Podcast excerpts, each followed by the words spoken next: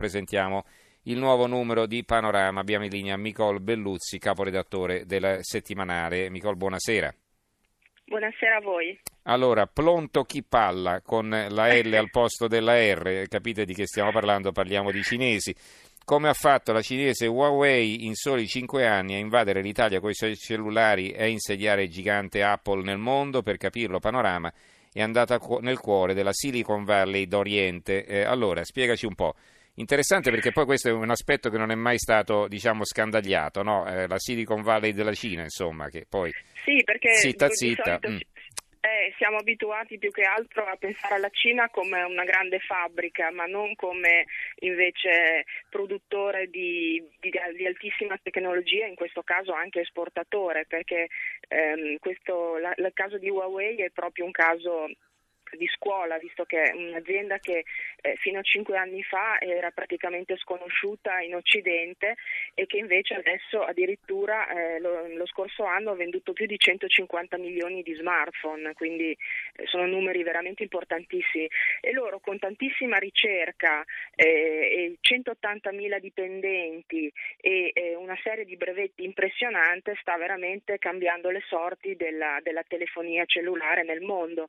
Eh, in Europa è già fortissima e diciamo l'unico mercato che gli manca è quello americano dove come avete potuto vedere proprio una notizia di ieri eh, il colosso AT&T ha detto eh, no grazie non, non, importiamo i telefonini cinesi ma lì c'è un discorso differente probabilmente legato anche a un forte protezionismo e, e al, anche al presidente Trump che diciamo non vede di buon occhio questi prodotti cinesi ecco.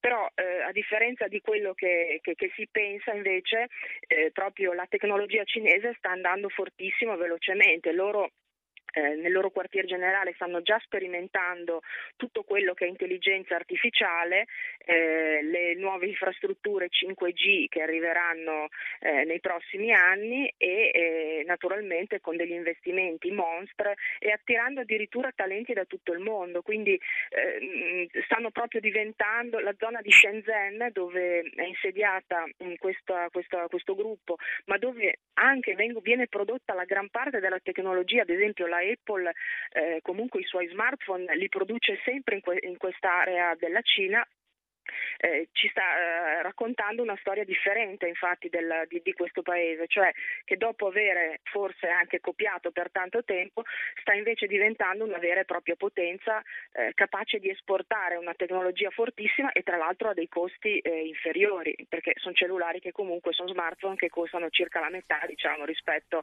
ai più blasonati e conosciuti della Apple. Mm-hmm. E questo nostro giornalista è stato con eh, il numero uno della società, che è un, un, un, signore di 49 anni, che tra l'altro ci ha raccontato anche la sua storia, un ragazzo, un bambino nato poverissimo in una zona poverissima della Cina, che ogni giorno faceva 15 km per andare a scuola, tornava, aiutava il padre al lavoro e, niente, insomma, e da lì poi è nata questa, questa sua voglia anche di aiutare altre persone. Infatti ehm, questo, questo colosso si trova proprio, è un vero e proprio campus che ospita 50.000 persone che non soltanto lavorano ma hanno la possibilità di avere tutta una serie di servizi, insomma una specie, fammi dire, una specie di Olivetti diciamo nostra, eh, diciamo però molto più avanzata e tecnologica, mm-hmm. ecco, una se noi avessimo evitato di affossarla, noi avevamo scoperto eh, il computer, infatti, insomma, praticamente. Avevamo già tutto in casa, eh, diciamo, eh, potevamo sì, sì. a questo punto ospitare noi i cervelli, non farli,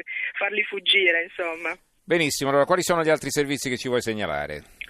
Allora, volevo segnalarvi che abbiamo un nostro mh, mm, giornalista che è stato qualche mese fa, in, in, ha fatto un lungo viaggio in Iran, eh, si è rimesso in contatto con uno di questi ragazzi che aveva intervistato, ai tempi avevamo fatto un articolo che raccontava un po' quella che era eh, proprio le, le, abitudini e come la, i giovani dell'Iran insomma eh, stavano insieme, cercavano anche eh, di, di, conoscere meglio di, di, di um, a persone appunto come, come, il mio collega che eh, veniva dal, dall'estero. E la, lo ha ricontattato qualche giorno fa proprio mh, a cavallo della delle proteste, delle repressioni che ci sono state a Teheran. All'inizio lui naturalmente era molto titubante, noi non volevamo metterlo in difficoltà, però poi dopo attraverso tutta una serie di, di stratagemmi e, e, di misure anche diciamo, di sicurezza siamo riusciti ad avere da lui dei tweet e dei whatsapp dove ci ha raccontato un po' che cosa succedeva, quindi eh, il fatto così ehm, che nelle strade appunto si facevano delle cariche contro, contro i giovani, che cosa cercavano i manifestanti, è, una, è un piccolo, come dire, un piccolo diario eh, di questi giorni molto travagliati dove lui attraverso i suoi tweet e i suoi whatsapp cerchiamo di, di raccontare anche in maniera diretta eh, che cosa stava, sta accadendo in quel paese e eh, mm. insieme a questo sempre un, nostro um, corrispondente invece eh, racconta quello che è stato sicuramente il Natale più triste delle famiglie venezuelane perché eh, non dimentichiamoci che nel Venezuela sta accadendo una tragedia di dimensione eh, gigantesca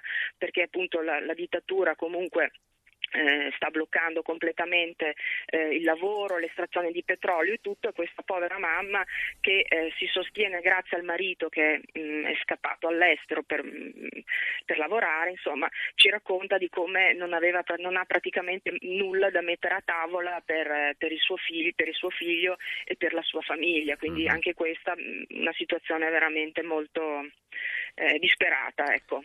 Bene, allora, eh, sì. No, no, se, se... no, volevo solo chiudere magari con una sì. nota un po' più simpatica. Più leggera, ecco, sì. Abbiamo, mm. Più leggera, abbiamo questo pezzo invece su locali notturni un po' in giro per, per, l'Europa e per il mondo, dove diamo un po' di indirizzi per chi magari si trova a Londra, si trova a New York, fa una puntatina mm, mm. a Tokyo, eccetera, dove si può fare comunque una bella serata.